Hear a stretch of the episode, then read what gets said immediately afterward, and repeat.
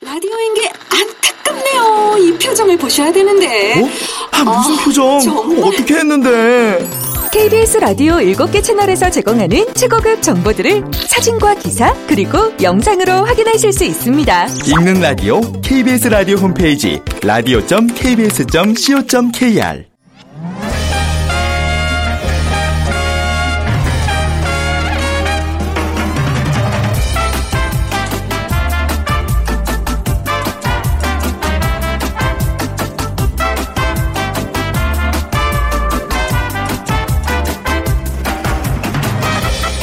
안녕하세요. 빅데이터로 보는 세상 아나운서 최원정입니다. 자, 오늘 아침 기온이 영하 5도예요. 대한이 소환집에 가서 얼어 죽는다는 바로 그 소환입니다. 네, 이름만 보면 대한이 더 추울 것 같지만 이 소환추위가 더 매섭게 느껴지죠. 근데 이게 정말 그럴까요? 기상청 날씨 관련 자료를 보니까요. 1981년에서 2010년 그 기간 중에 실제로 대한보다 소환의 추운 날이 더 많았습니다. 그러니까 절기 구분이 이제 중국을 기준으로 돼 있기 때문이라고 하는데요.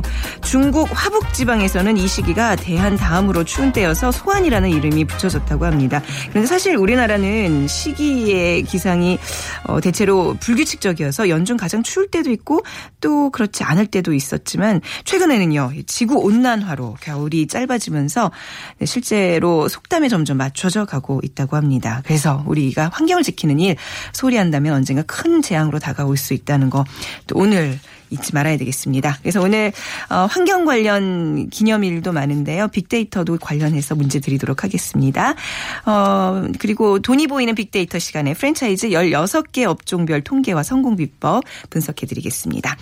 자, 오늘 문제는요. 환경의 중요성 아무리 강조해도 지나치지 않습니다. 그래서 중요한 환경 문제에 대한 경각심을 높이기 위한 다양한 환경 기념일들이 있는데요. 자, 어떤 게 환경과 관련된 기념일일까요? 1번 국군의 날, 2번 개천절, 3번 부부의 날, 4번 지구의 날 중에 고르셔서 저희 빅데이터로 보는 세상으로 문자 보내주시기 바랍니다.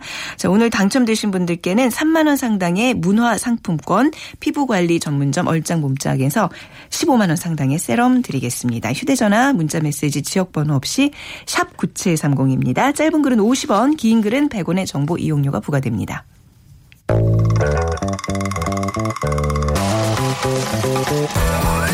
돈이 보이는 빅데이터 창업이야 이홍구 대표와 함께합니다.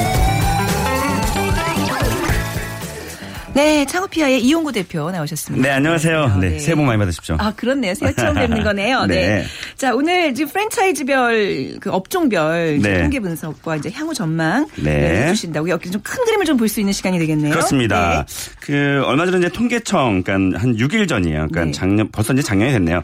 2015년 12월 30일 날 발표한 따끈따끈한 자료입니다. 네. 이 16개 생활형 밀착 업종에 대해서 어, 좀 분석을 아, 그러니까 발표를 좀 했는데 요. 네. 이 16개 생활형 밀착 업종을 보니까 편의점, 문구점, 또 의약품, 또 안경, 한식, 또 일식 전문점, 또 네. 제과 제빵, 피자, 햄버거, 치킨, 분식 뭐 이런 건데요. 뭐 커피 전문점. 네. 그래서 16개 업종을 발표를 했는데 이게 우리나라에 지금 그 프랜차이즈 총 브랜드 수가 4,741개. 네. 그러니까 오늘 아침에 제가 열어본 겁니다. 4,741개인데 네. 가맹점 수가 이제 16만 6,765개예요. 음. 그런데 네. 우리가 왜 음식점이 굉장히 많다라고 저희가 생각을 했잖아요. 네. 근데 보니까 가맹 점 수 전체적인 가맹 점 수를 따지면 편의점이 26,280개로 가장 많고요. 네. 그리고 두 번째가 이제 치킨 전문점. 어, 얼마 전에 왜 그 모 글로벌 패스트푸드보다 어, 더 많아졌다라는 이제 치킨 전문점이 24,329개. 그리고 어, 세 번째로 많은 게 한식 전문점이었습니다. 네. 자, 이게 사실 다 좀 한번 보면 좋겠지만 시간 관계상 몇 가지 업종만 좀 구체적으로 분석을 네네네. 부탁드릴게요. 그 특이한 업종이 뭐냐면요. 네. 지금 굉장히 불경기라고 지금 얘기를 하잖아요. 네. 근데 이 편의점이 이 성장세가 예사롭지 않습니다. 계속 성장 중인가요, 아직도? 아주 아주 성장 중입니다. 이렇게 포화 상태라고 느껴지는데도요. 네, 어. 어제 저녁에 제가 열어봤는데요. 왜 항상 이렇게 따끈따끈합니까? 따끈따끈합니다. 네. 그 네. 우리나라에서 제가 뭐 그 브랜드를 말씀드릴 수는 없지만 네. 가장 많은 수를 차지하고 있는 게 네. 어, 과연 몇 개일까요? 어, 뭐 전혀 감이. 네. 전혀 기- 감이 안 오죠 저는. 아, 예, 뭐 감이 안 수- 수십 오시잖아요. 개? 아니 수십만 개?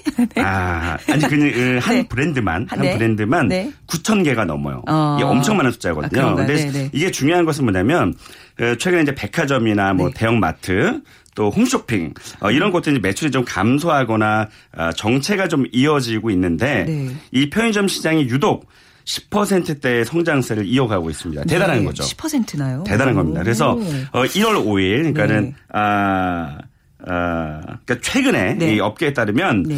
2015년에 가장 많은 점포 횟수가 아까 9천 개 넘었다고 했는데요. 정확하게 얘기하면 9,409개로 어, 2014년에 비해서 무려 1,001곡이 늘어난 수치예요. 엄청난 거죠. 음. 네. 그러니까 이런 속도라면 이제 그 올해 말 정도 되면 사상 처음으로 우리나라 프랜차이즈 브랜드 중에서 만 개를 초과할 것 같습니다. 네. 그리고 어 이게 이제 수- 어, 매출을 좀 보면은 작년 3분기까지의 매출이 어, 무려 3조 1,509억 원. 이 1등 매- 그 가맹점수 가장 많은 음. 네. 브랜드가 그리고 그 같은 기간의 영업이익이 543억 원 정도로 네. 어, 그 전년도 같은 기간에 대비해서 무려 23.5%가 지금 증가한 수치입니다. 이 성공 포인트를 제가 가만히 보니까 음. 네.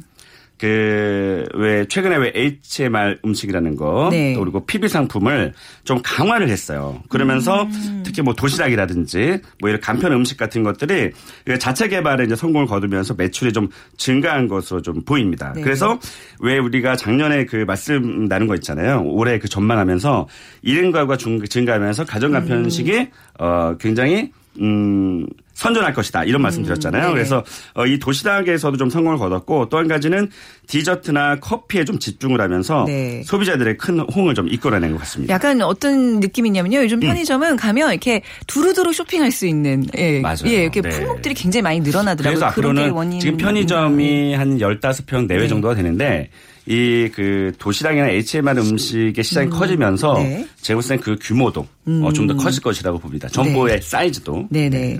저희 전국에 우리 또 편의점에 계시는 분들 힘내시고요. 거기 또 이제 네. 왜 사실 편의점 하면 그 아르바이트생들의 네. 그 어떤 좀 노고 같은 것도 우리가 잊지 말아야 되잖아요. 맞아요. 네네. 특히나 이제 새벽에 네. 돈을 조금 더 주긴 하지만. 네, 새벽에 그쵸. 음. 잠안 자고 나와서 일하는 친구들이 있으니까 어, 그런 친구들도 네. 좀 화이팅을 좀 했으면 좋겠습니다. 라디오 방송 제일 많이 듣는 그 부류 가 또 이 편의점에서 일하시는 분들이에요. 그렇습니다. 저희 항상 응원하겠습니다. 맞습니다. 네. 자, 제과 제빵 분야도 좀 살펴볼까요? 네, 제가 제빵을 한번 살펴볼까요? 네. 어, 전체 그 가맹점 수가 8,388개 정도 됐습니다. 네. 이게 보면 굉장히 그 통계청에서 재밌는 수치가 어, 발표가 된 게 뭐냐면 네. 이 종사자 수까지 발표를 했어요. 그러니까는 어, 8,388개 가맹점이 있는데 음. 네. 여기에 종사자가 사, 어, 4만 329명 네. 정도가 되고요. 전체 제과제빵의 매출액이 어, 3조 음. 3,900 어, 3천억 원 정도가 됩니다. 이 임대료 지금 그 표 가지고 계시나요? 네네. 네. 네. 저 잠시요. 지금 예, 북한 인공지진 관련 뉴스가 속보로 들어오고 있는데요. 1TV 연결해서 듣고 돌아오겠습니다. 규모 5.1의 지진이 발생했습니다. 유럽 지중해 지진센터 그리고 미국 지질조사국과 중국 지진센터 등이 발표한 내용인데요. 진앙이 양강도 풍계리 핵시설 인근이어서 핵실험 등으로 인한 인공지진일 가능성도 제기되고 있습니다. 먼저 취재 기자 연결해 보겠습니다. 과학부 김성환 기자를 연결합니다. 전해 주시죠. 네, 기상청 지진감시센터로 들어오는 인공 지진파는 북한 함경북도 길주군과 양강도 부, 양강도의 경계 부근에서 발생한 것입니다. 현재 지진 발생 위치를 더욱 정교하게 분석하고 있는데 북한이 2013년 2월 3차 핵실험을 진행했던 곳과 비슷한 곳에서 지진파가 출발했습니다. 지진 발생 시각은 오늘 오전 10시 30분, 인공 지진의 규모는 4.2 정도로 분석됐습니다.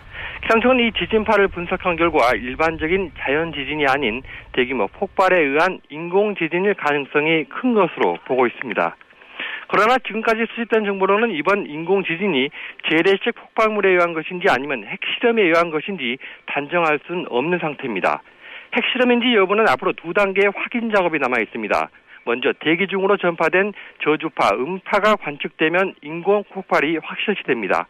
여기에 바람을 타고 확산되는 제논과 같은 방사성 물질이 탐지되면 핵실험 여부를 최종 확인할 수 있을 것으로 보입니다. 기상청은 자세한 분석이 나오는 대로 공식 자료를 발표할 계획입니다. KBS 뉴스 김성환입니다. 네, 중국의 지진 센터도 북한에서 규모 4.9의 지진이 발생했고 진원의 깊이가 0km로 나타나서 폭발로 추정된다 이렇게 밝혔습니다. 바로 이어서 베이징을 연결해 보겠습니다. 오세균 특파원, 중국 측의 반응이 네, 지금 베이징입니다. 나왔습니까? 네, 아직 중국 정부는 이렇다 할 반응이 없습니다. 중국 중앙 CCTV나 관영 매체도 관련 보도가 없습니다. 다만 어, 방금 전 중국 지진센터는 오늘 오전 9시 30분쯤 북한에서 규모 4.9의 지진이 발생했다고 공식 발표했습니다. 어, 정확한 위치는 북위 41.3도, 동경 129.1도입니다. 진원의 깊이는 0km라고 말했습니다. 특이할 점은 중국 지진센터가 폭발로 추정된다고 밝혔습니다. 이와 관련해 상해 동방위성 텔레비전은 2013년 2월 12일 3차 핵실험 위치가 정확하게 일치하다며 에, 지진 규모도 동일하다고 어, 핵실험 가능성을 제기했습니다. 아, 중국 지진센터는 오늘 오전 9시 30분쯤 어, 북한에서 규모 4.9의 지진이 발생했다고 발표했습니다. 정확한 위치는 북위 41.3도, 동경 129.1도입니다. 진원의 깊이는 0km라고 말했습니다. 에, 특이할 점은 중국 지진센터가 폭발로 추정된다고 어, 밝혔는데요. 상해 동방위성 텔레비전은 이와 관련해 2013년 2월 12일 3차 핵실험 위치가 정확하게 일치하며 지진 규모도 동일하다며 핵실험 가능성을 제기했습니다. 지금까지 베이징에서 전해드렸습니다. 네, 일본의 언론들도 조금 전에 북한의 지진과 관련된 소식을 긴급 속보로 보도했습니다. 바로 이어서 도쿄를 연결해 보겠습니다. 박재우 특파원, 일본 측의 분석은 어떻습니까? 네, NHK 등 일본 언론도 조금 전 11시부터 긴급 속보로 북한 지진 관련 소식을 신속하게 보도하고 있습니다. NHK는 일본 기상청이 오늘 오전 10시 29분쯤 북한 북동부에서 5.1 규모로 추정되는 진동이 포착됐다고 보도했습니다. 일본 기상청은 진동의 파형을 분석한 결과 지진과 다를 가능성이 있다고 보고 자세히 분석하고 있다고 전했습니다. 현재 일본 기상청이 발표한 진앙지는 북위 41점 41도 6분, 동경 129도 2분으로 진앙지의 깊이가 아주 얕다고 밝혔습니다. 이번 사태와 관련해 일본 정부의 스가 관방장관은 조금 전 끝난 오전 브리핑에서 핵실험 가능성이 있기 때문에 자료를 충분히 분석하고 있다고 밝혔습니다. 일본 기상청은 조만간 이번 북한 지진과 관련해서 긴급 기자회견을 가질 것으로 보입니다. 일본 열도는 이번 진동이 발생한 북한 북동부 지역과 동해안을 끼고 마주보고 있기 때문에 핵실험 등 만일의 비상사태에 직접적인 피해를 입을 수 있기 때문에 일본 정부는 이번 사태의 추이를 예의주시하면서 언론 보도를 주목하고 있습니다. 지금까지 도쿄였습니다. 네, 지금 현재 그 지진의 규모와 관련해서도 약간의 이견이 있는 상황인데요. 일단은 규모 4.2의 지진이었던 것으로 그렇게 파악이 되고 있습니다. 그럼 바로 이어서 스튜디오에 나와 있는 출연 기자와 이야기를 이어가 보도록 하겠습니다. 서지영 기자가 나와 있고요. 네. 지금 우리 외교부 등 정부 측의 대응과 상황은 어떻습니까? 네, 일단 아직 핵실험 여부가 확인되지 않은 상황이기 때문에 이 각 기관별로 이제 핵실험 가능성 부분에 대해서 확인 중이고 또 관계 대책 회의를 하고 있습니다. 네. 이 먼저 국정원 같은 경우에는 지금 핵실험 이제 가능성에 대해서 이제 규모 4.2라고 하셨는데 그 부분에 대해서 이제 정밀 분석 중이고 그다음에 이제 외교부는 앞서 한 30분 전이죠. 이 장관 주재로 이제 관계 대책 회의를 하고 있습니다. 이 청와대도 마찬가지로 이제 이 비상 사태에 대비한 이 관계 대책 회의가 지금 열리고 있고요. 이제 국방부도 계속해서 이 핵실험 여부에 대해서 상황을 파악하고 있습니다. 네. 그러면 다시 한번 좀 정리를 해볼까요? 어쨌든 이번이 핵실험이 맞다라고 한다면 지금 4차 핵실험이 되는 셈인데 아직까지 아직까지는 확인된 게. 없는 네. 거죠. 네. 지금까지 나와 있는 상황들을 한번 다시 좀 정리를 해보죠. 음, 먼저 이제 북한이 제일 처음에 이제 이 핵실험을 시작을 한 것은 이제 1953년부터 이제 거슬러 올라갑니다. 1953년에 이제 구소련과 원자력 협정을 체결을 했고요. 이후에 이제 1962년이죠. 어, 영변에 원자력 연구소를 설치를 하고 네. 이제 그때부터 핵에 대한 연구를 본격적으로 시작을 합니다. 이제 83년부터는 이제 핵실험의 전 단계인 고성능 폭발 실험에 들어갔고 이 무렵에 이제 플루토늄이라고 하는데 이 플루토늄을 추출하기 위한 재처리 시설을 이제 짓기 시작을 했습니다. 이제 여기서 이제 90년도에는 파키스탄의 이제 그 칸 박사가 등장을 하는데 네. 그칸 박사의 지원을 받아서 우라늄 농축 프로그램을 가동을 했고요.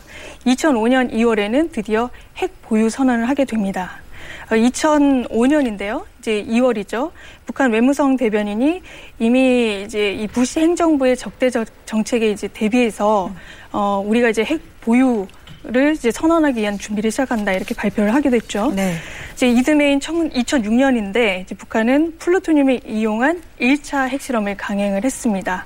이 당시에 이제 폭발 규모가 어, TNT 1000톤을 동시에 터뜨리는 수준이었는데 하지만 이제 2009년에 5월에 이제 2차 핵실험을 했거든요. 네.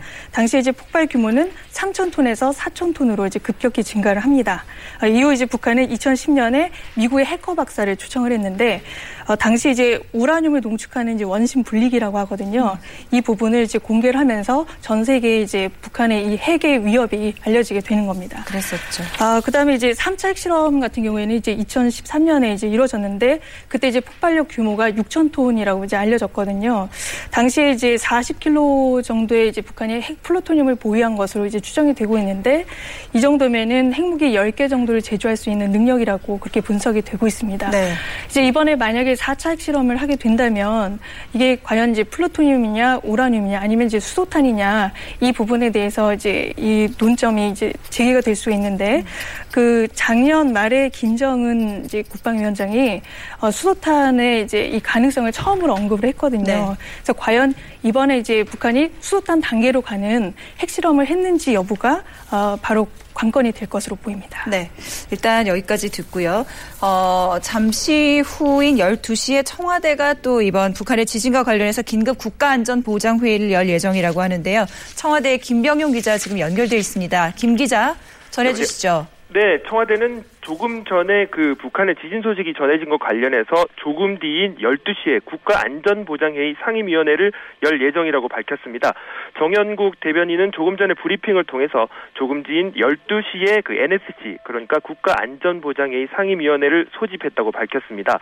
이와 관련해서 그 청와대 또 다른 관계자는 이 북한의 지진 소식이 전해진 뒤에 북한의 핵실험 가능성을 종합적으로 상황을 파악 중이라고 밝혔습니다. 청와대는 북한의 지진이 핵실험 일 가능성에 대해서는 가능성을 열어두고 종합적으로 상황을 파악 중이라고 밝혔습니다. 아, 다시 한번 알려드리겠습니다. 청와대 정영국 대변인은 조금 전에 브리핑을 통해서 조금 뒤인 12시에 NSC 국가안전보장회의 상임위원회를 소집했다고 밝혔습니다. 지금까지 청와대에서 전해드렸습니다. 네, 이번 도발의 목적이 무엇인지 만약 도발로 확정이 된다면 궁금한데요. 역시 서지영 기자와 조금 더 얘기 이어가 보겠습니다. 아까 이제 이야기를 하다 말았는데 이번이 핵실험으로 밝혀진다면 도, 북한의 도발 목적은 뭘로 볼 수가 있을까요? 사실 2008년 이후에 어 이제 육자 회담, 그러니까 미국, 중국, 일본, 그다음에 우리나라와 북한, 이제 러시아까지 포함한 이제 육자 회담이 열리고 난 뒤에 이제 그다음에 이제 육자 회담이 진전이 된 적이 없습니다. 아, 그렇기 때문에 이제 북한은 김정은 체제 이후에 점점 더 이제 고립감이 가속화되고 있는 상황이고 네.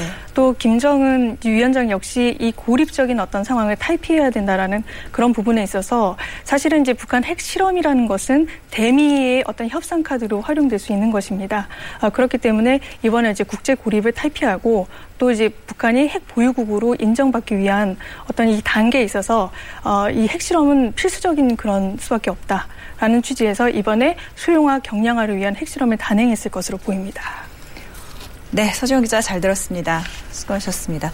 지금까지 확인된 것은 아직 없습니다. 현재는 북한에서 규모 5.1의 지진이 오늘 오전에 있었, 4.2의 규모의 지진이 오늘 오전에 있었다는 것. 그리고 이것이 과연 어떤 이유로 인한 것인지는 아직 확인된 바가 없습니다. 자세한 소식은 조금 더 들어오는 대로 알려드리도록 하고요. 잠시 뒤 정오 뉴스를 통해서도 소식 알려드리겠습니다. 시청해주신 여러분 고맙습니다. 네, 북한 인공지진 관련해서 뉴스 특보 1TV 연결해서 들으셨습니다. 뭐 북한 핵실험 가능성이 조심스럽게 제기되고 있는 가운데 국내외에서 정밀 분석 중이라고 하니까요. 자세한 소식 KBS 1TV 일라디오 속보에 귀 기울여 주시기 바랍니다. 자, 이용구 대표와 함께 이 생활 밀착형 프랜차이즈 16개 업종별 통계 국세청이 발표한 이 최근 통계를 지금 분석해 보고 있었는데요. 제과 제빵 분야 다시 한번 살펴볼까요? 네 네 네. 어, 제과 제빵, 네. 제가 그 16개 업종을 그 음. 국- 어, 통계청에서 발표했다 그랬잖아요. 네. 이 가맹 점 수로는 16개의 업종 중에서 7등을 차지하고 있습니다. 네. 브랜드 어, 어, 총 이제 가맹 점 수가 8,388개. 네. 그러니까 빵집이 그렇다는 거고요. 음, 네. 근데 이게 재밌는 것은 뭐냐면 이 매출액을 봤더니 16개 업종의 매출액 중에서는 방금 전에 가맹 점 수가 7등이라 그랬잖아요. 네. 7위. 근데 매출은 2등이에요. 어. 그러니까 1등이 편의점 아까 말씀드린 네. 26,280개를 보유하고 있는 아 우리 그 편의점 업계가 매출액이 무려 어 매출액 굉장히 높은 거예요. 편의점이 뭐냐면 네. 11조 3,200 에, 네. 11조 네. 3,200억 원 정도가 되거든요. 네. 그런데 2등이 지금 제과 제빵인데 네. 3,300억 정도 돼요. 네. 그러니까 구- 어, 이게 차이가 벌써 한 어, 얼마인가요? 매출액이 음. 아 7천억 원, 8천억 원 정도 차이가 나죠. 네. 근데 2등이 그러니까 어 브랜 그 가맹 점수는 8, 7등인데 매출액은 2등이라는 걸 보니까 음, 네. 제 생각에는 그만큼 빵집이 많지 않다라는 것을 의미할 수도 있거든요. 어. 이게 매번 그 지적해 주시는 거지만 음. 이쪽과 제과 제빵에 좀 관심 있으신 분들 어. 이 시장이 괜찮다는 거잖아요. 그러니까 이게 지금 통계상으로도 그 나타나잖아요. 네, 이 통계청 발표가 네. 이런데 이걸 잘 분석해 보면 음, 네. 지금 내가 창업 시장에서 맞습니다. 어떤 업종을 선택해야 되는지가 네, 사실 네. 여기서 나오거든요. 네, 네. 그리고 임차료는 매출액의 6% 정도로 나타나 있습니다. 네네. 네. 그래서 이 통계청 요 자료가 굉장히 음. 알짜 정보가 될 수 있어요. 오늘 뭐 시간 관계상 이제 뭐 편의점과 네. 제빵, 제과 분야만 이렇게 두, 분, 두 분야를 봤는데 저희가 다음 시간에 좀 더 정밀히 분석해 오셔서 아, 나죠, 예, 이거. 북한 지진을 지금 뭔가 분석하는 것처럼 정밀하게 네. 분석해 주셔서 알겠습니다. 예, 또 나머지 얘기 듣도록 하겠습니다. 창업피아 이용구 네, 대표였습니다. 고맙습니다. 감사합니다. 네.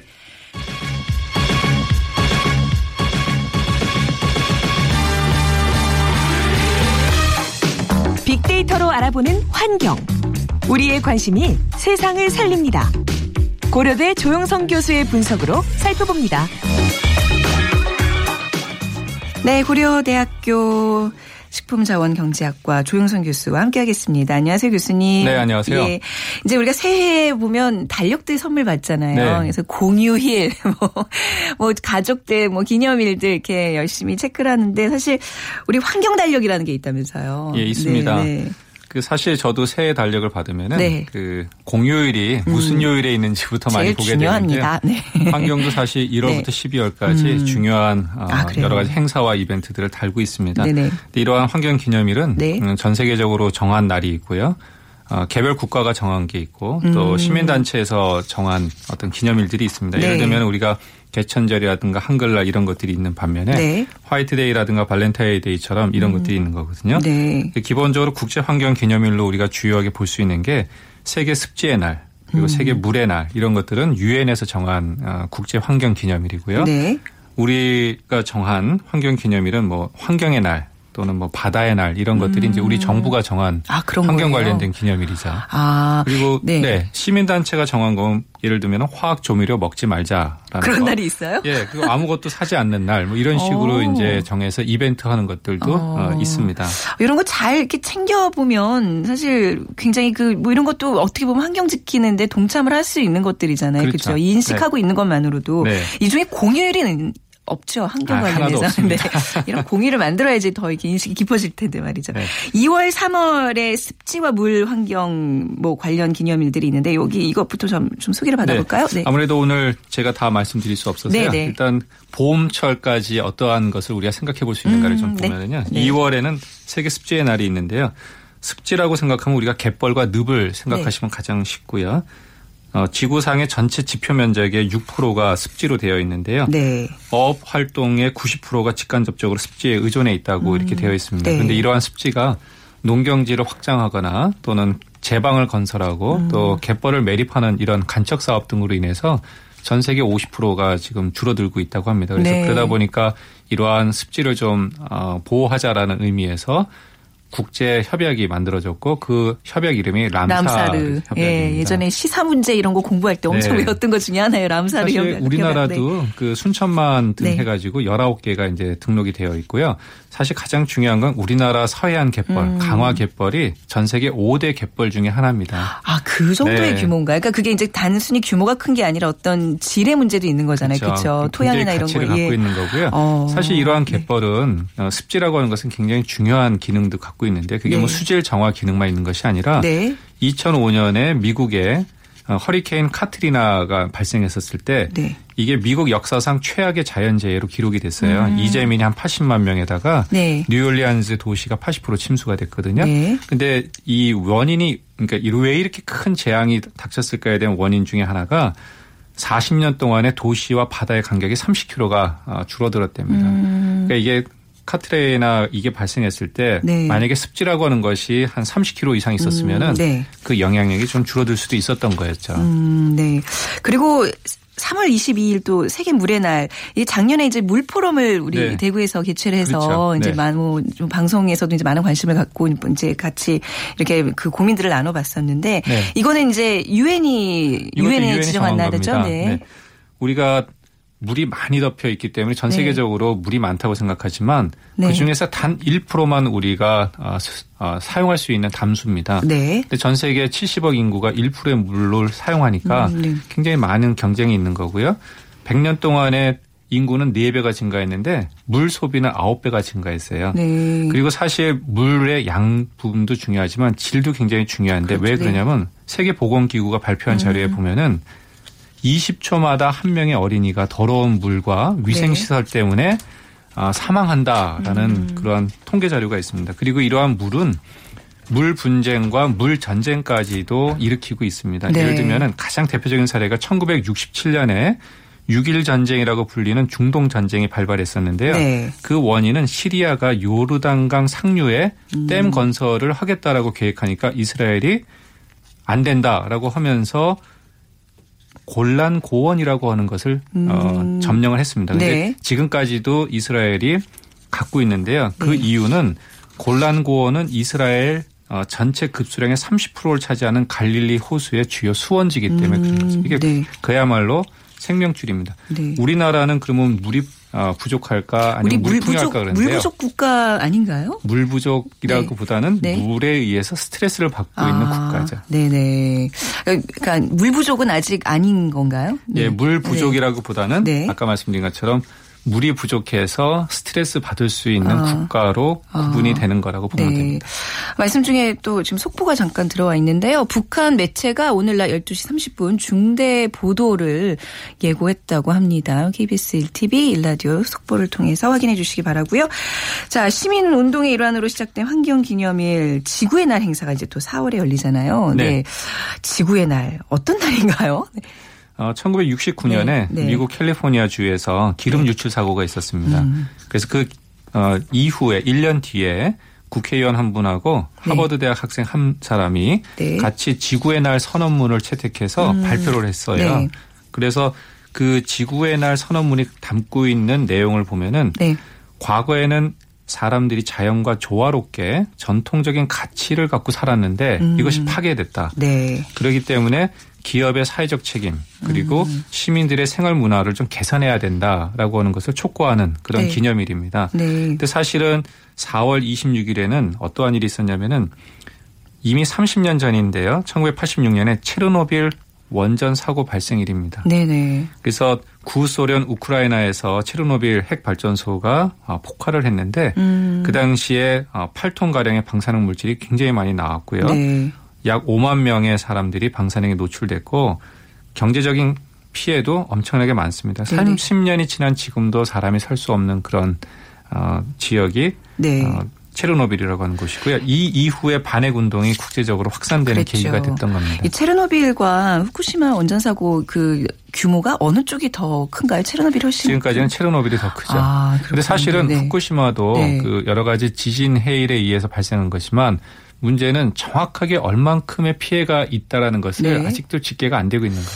네, 이 핵발전소의 원자 이 사고 사실 오늘 지진과 관련해서는 이제 환경을 하시는 분 입장에서는 이제 그런 것들이 좀 걱정이 좀 네. 우려스러우시죠. 네.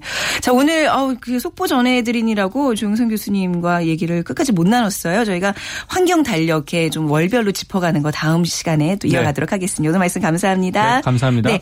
자, 오늘 비키즈 정답은 지구의 날이었습니다. 좀 방금 우리 교수님께서 소개해 주셨죠. 2810님, 지구의 날 맞춰주셨고요. 60대 할머니 아끼시라고요. 주부들만이라도 재활용 분리수거 잘 해주면 많은 도움이 될 것 같습니다. 하셨어요. 문화상품권 드리겠습니다. 3769님, 엄마 손을 잡고서 재래시장을 나온 어린아이 목소리가 제, 어, 양심을 찡하게 했던 기억이 납니다. 하셨어요.